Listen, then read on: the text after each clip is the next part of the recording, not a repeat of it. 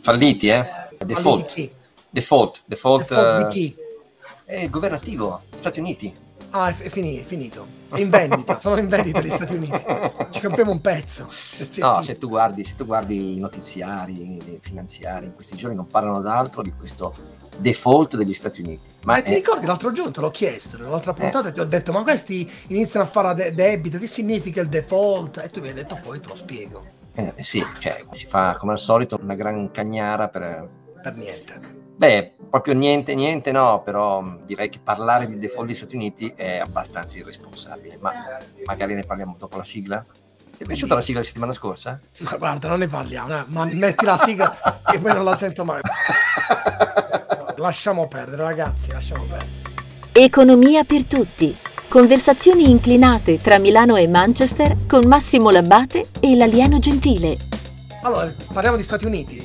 Certo, parliamo degli Stati Uniti perché in questo momento sui mercati non succede niente se non questo clima di attesa per questo accordo sul cosiddetto debt, debt ceiling, cioè il tetto dell'indebitamento. Ok, la storia degli Stati Uniti. Tu sai già tutto, no? Questa- No, io l'altro giorno ti avevo fatto una domanda, avevo letto di questa storia degli Stati Uniti che... eh, Mm. Dimmi cosa hai devono capito. ritor- devono ritornare a fare debito perché ad un certo punto il fabbisogno annuale è finito, quindi serve rifare, rifare debito perché se no ci sono più soldi.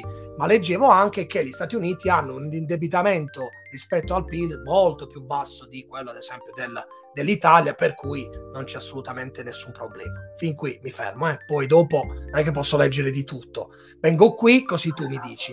Eh, comodo. Allora, dunque, corretto, il, debito, il rapporto tra debito e PIL degli Stati Uniti è più basso di quello dell'Italia, ovviamente direi. Cioè, ma molto più basso. il, live- il livello di debito PIL dell'Italia è tra i più alti al mondo, quindi insomma, Ecco, eh, molto più basso, cioè anche rispetto Sì, beh, non, non così Ah, tanto più ok. basso ormai, eh, perché eh, negli ultimi anni ci è andato dentro eh, abbastanza. insomma. Però quello di cui parliamo non è quel livello lì, che da noi è eh, disciplinato in maniera molto blanda con i livelli del Trattato di Maastricht. Sai che il Trattato di Maastricht per, per i paesi della- dell'euro prevede un livello obiettivo di rapporto fra il debito e il PIL del 60%. Sì. In realtà poi era stato accantonato con la pandemia, poi è stato ripreso, sbaglio. eh, eh, quello accantonato credo che fosse il livello del deficit. il deficit. 3%. Ah, ok, quindi era un'altra storia. Quindi il deficit annuo delle tue partite tra entrate e uscite, diciamo, è consigliato rimanere al di sotto del 3%, però in, eh, nel periodo della pandemia, quando c'era bisogno del supporto pubblico per mantenere in funzione l'organismo economico, si è soprasseduto ecco, su, su questo limite. Ma invece il livello sul debito cumulato eh, rispetto al PIL è indicato nel Trattato di Maastricht per i paesi europei al 60%, però è un livello che l'Italia non ha mai rispettato. Quando siamo entrati nell'euro eravamo già con un livello di debito PIL superiore a 100, questo livello è, è variato nel tempo, oggi è oltre il 150.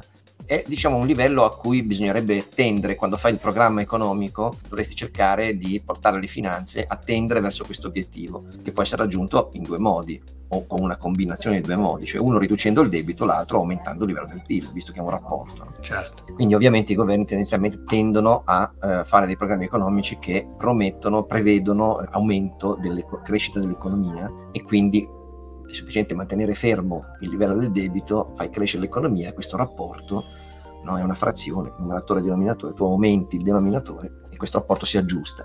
Poi naturalmente arriva la realtà, gli imprevisti, gli eventi, le necessità, le- i litigi politici e alla categoria litigi politici appartiene decisamente la questione del debt ceiling, no? perché negli Stati Uniti esiste questa regola becera Ok. dove no, becera assolutamente dove il livello del debito del Dipartimento del Tesoro quindi il livello massimo raggiungibile a parte che è rigido che appunto è un ceiling cioè è un, è un soffitto. In più oltre ad essere rigido è espresso in quantitativo di dollari.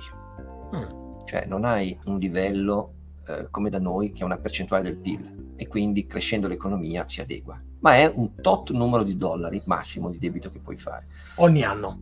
no no è un livello Ah, in in generale, in assoluto. Esatto, esatto, Ok. eh, di, di- di- di- di debito che puoi cumulare. Quindi che cosa succede? Che intanto i numeri da soli, per effetto dell'inflazione, diventano vecchi.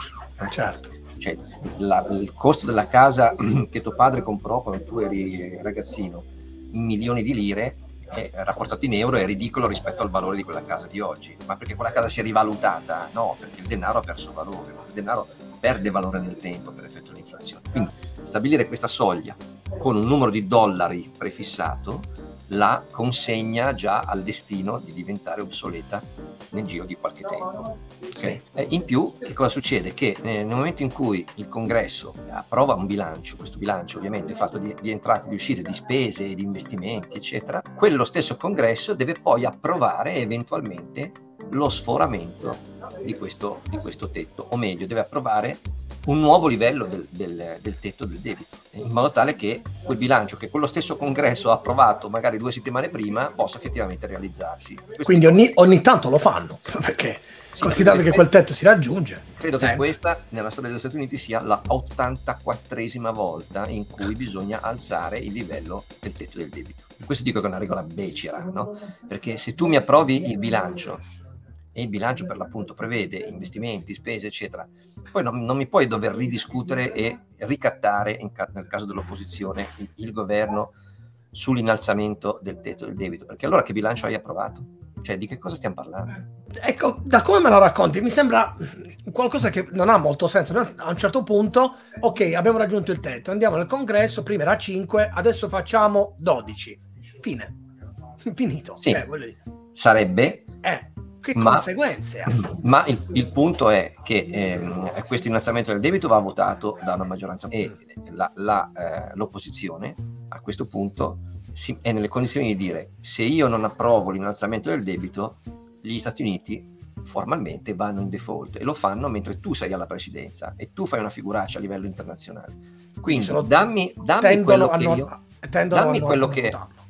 Sì, diciamo, hanno un incentivo a non votarlo se così possiamo chiamarlo, cioè quello di dire certo. facciamo finire, le, le, le, creiamo un disastro mentre tu stai guidando la nave. Dammi quello che non mi daresti normalmente, eh, fammi eh, ottenere quello che potrei fare se fossi io a governare.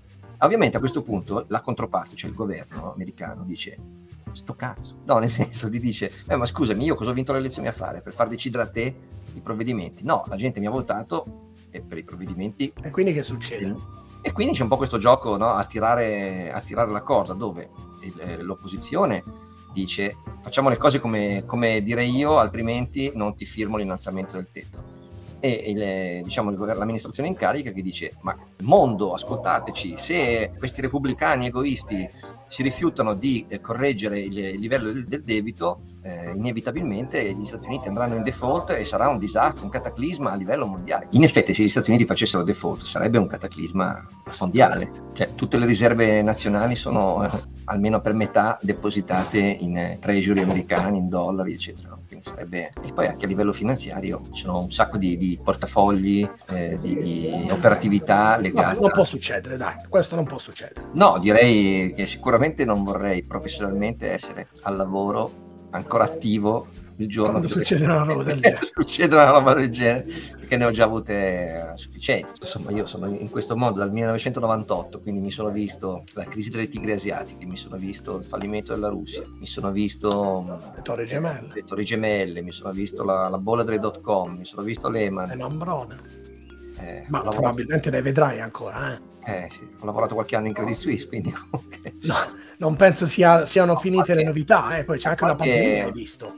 Ho qualche pandemia, certo. Ho qualche gadget e qualche biglietto da visita che presto diventerà roba da collezione, con il logo Credit Suisse. No? Eh certo, infatti. Eh, Probabilmente in qualche... lo potrei anche andare a vendere a qualche colonia, col- collezionista su, su eBay. No? La cartelletta porta computer. Torniamo, torniamo, a noi. Gli Stati Uniti non possono fallire, non possono fare no, default, direi... quindi cosa succede? Allora, quello che può succedere è che eh, la stupidità umana, eh, di, eh, eh, come ci insegnava eh, Albert Einstein, no?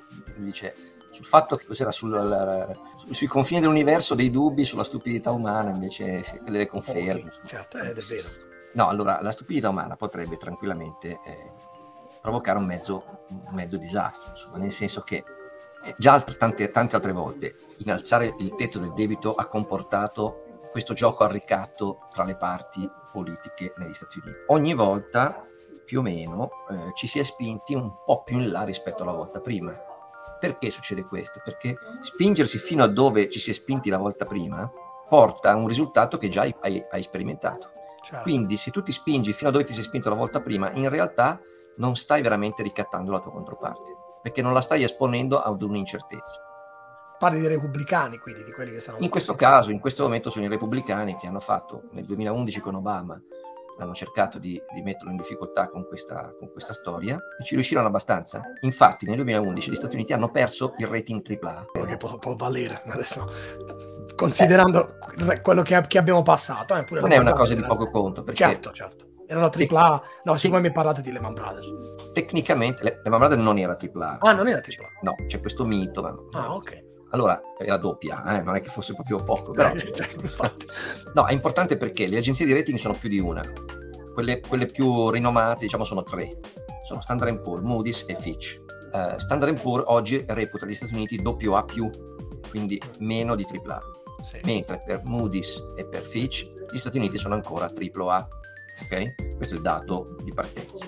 Una cosa che non tutti sanno è che noi operatori finanziari abbiamo quasi sempre dei mandati stringenti sui, sul, eh, sui portafogli di investimento che dobbiamo fare. Per quanto riguarda i rating, l'indicazione è di seguire il cosiddetto second best.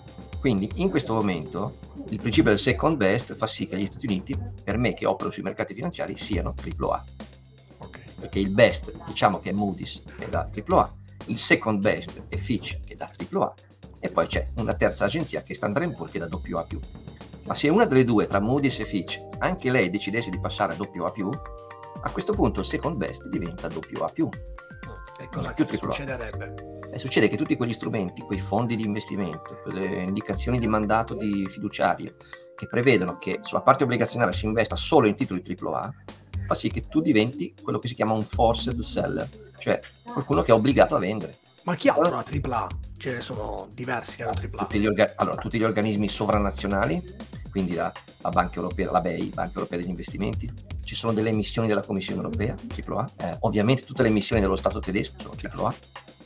Eh, altri governi hanno meno, meno, meno, importanti in termini di quantità di titoli presenti, eh, eh hanno la, la AAA. Ok quindi la Banca Mondiale, AAA, la, la Banca Internazionale per lo Sviluppo, i BRD dove lavorava Francesca che abbiamo invitato eh, un paio di volte come ospite, è, una, è, un organismo sovranazionale con rating AAA, quindi esistono emittenti AAA. Il problema è che la dimensione dei titoli emessi dagli Stati Uniti è difficilmente comparabile, compensabile con le emissioni di questi altri, di questi altri soggetti. Quindi anche, anche, soltanto il ritocco di rating di una delle agenzie nei confronti degli Stati Uniti potrebbe provocare dei grossi movimenti sui mercati. E poi c'è un altro rischio, che è quello che per tirare diciamo, il ricatto dalla propria parte, cioè il ricatto interno da parte dei repubblicani che sono all'opposizione, di dire fateci fare le cose eh, che vogliamo noi, altrimenti non vi controfirmiamo,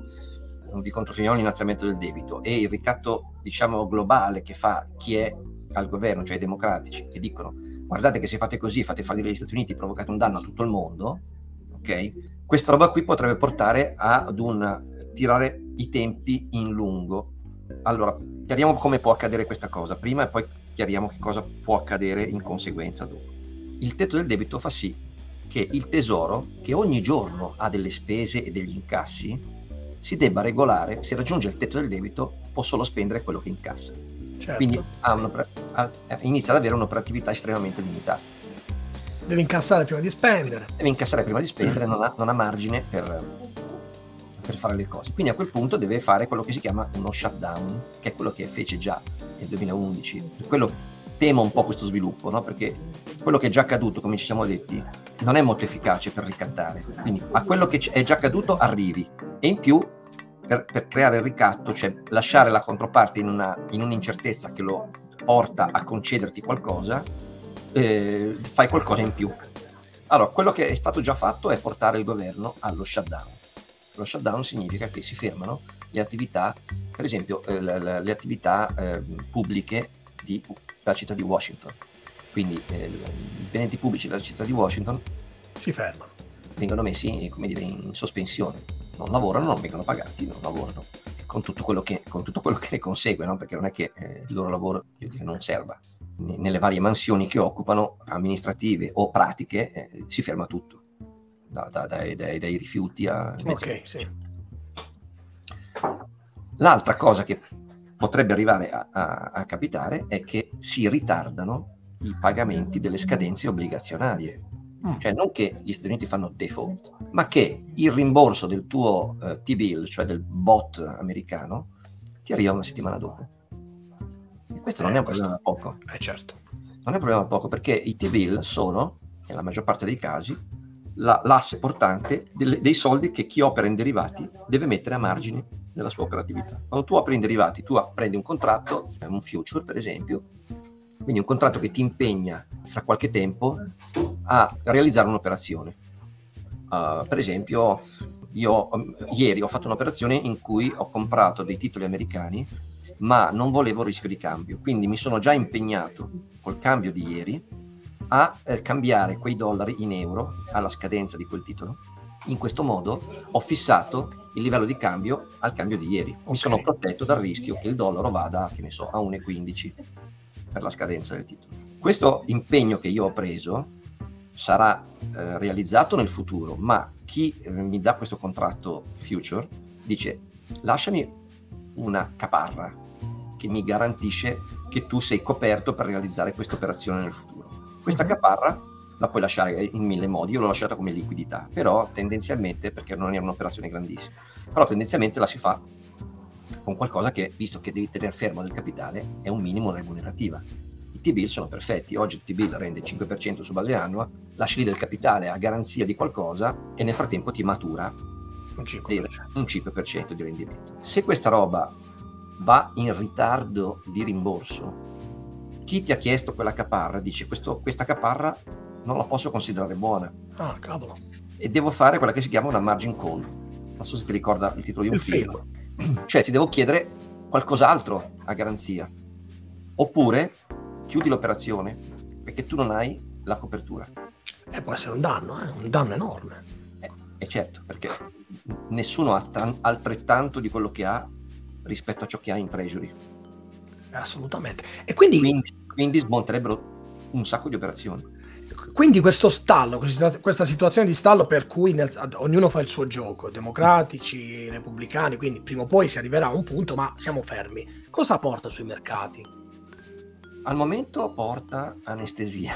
cioè, I mercati non si stanno praticamente muovendo, Tutto, tutti sembrano in attesa che avvenga qualcosa, che avverrà, perché questo accordo ci sarà. Bisogna capire quanto dobbiamo sudare, dare sangue per... Ma settimane, avere... giorni, mesi? Allora, anche qui è difficile dire perché abbiamo detto il non accordo significa semplicemente che il tesoro da quel momento in avanti è costretto a spendere soltanto ciò che incassa. C'è una, posso dire, ridicola campagna democratica sui mezzi, sui media americani che sta invitando le persone a inviare bonifici al, al Dipartimento del Tesoro, contributi volontari.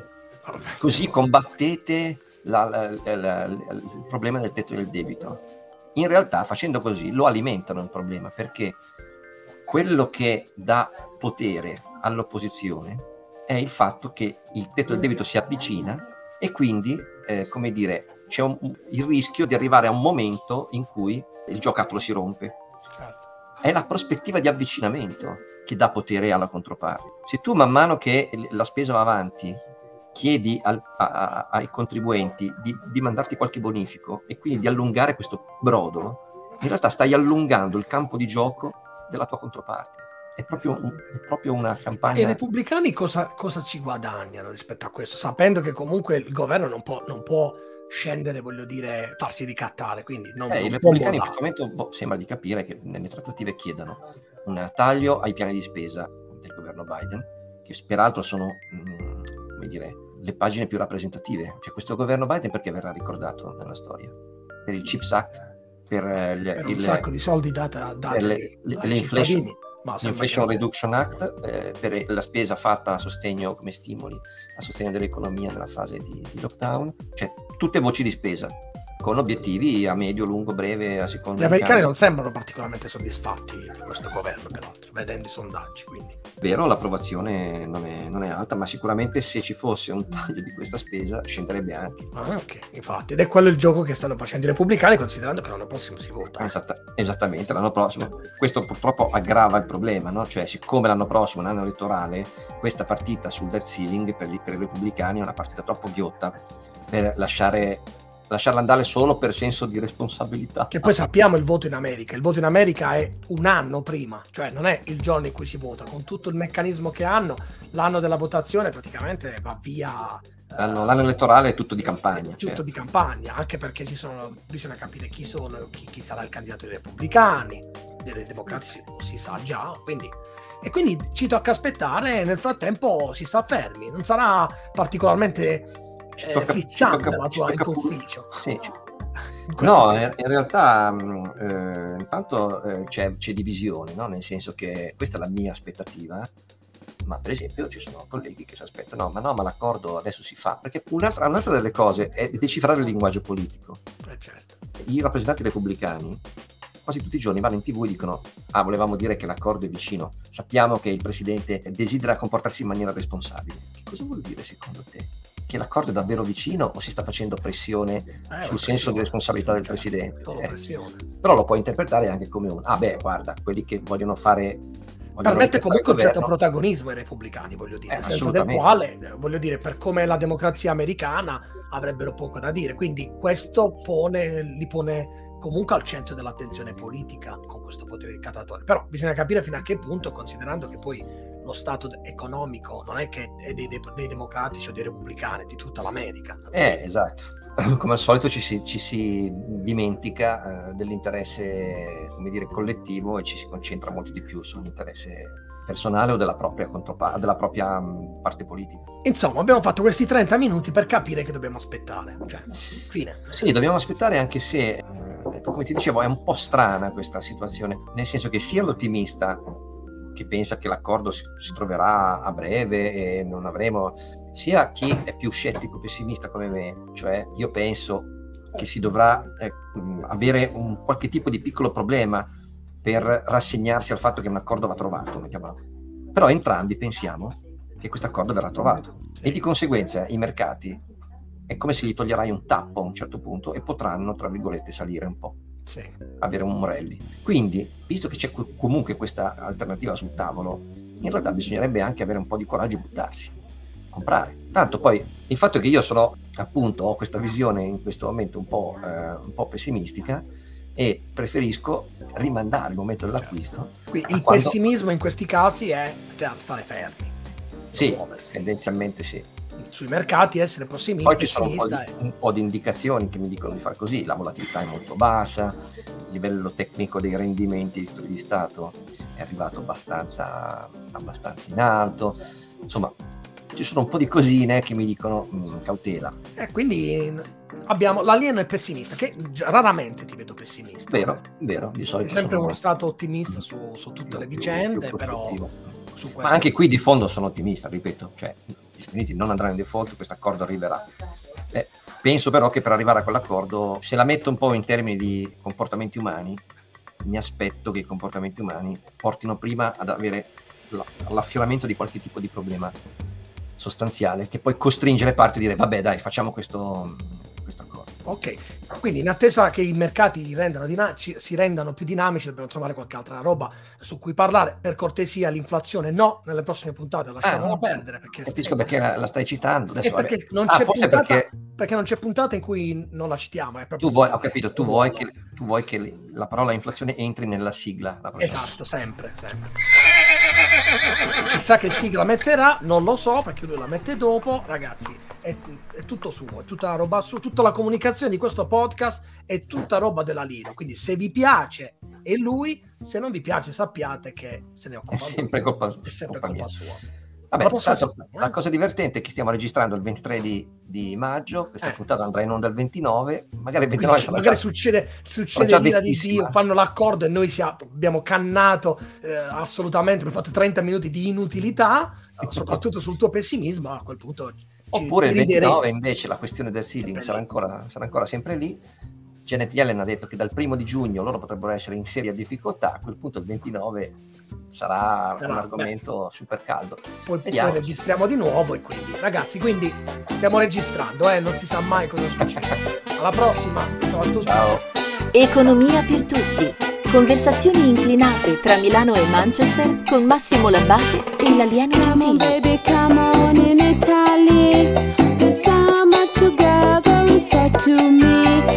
ciao, bye bye, and daddy ciao, bye bye.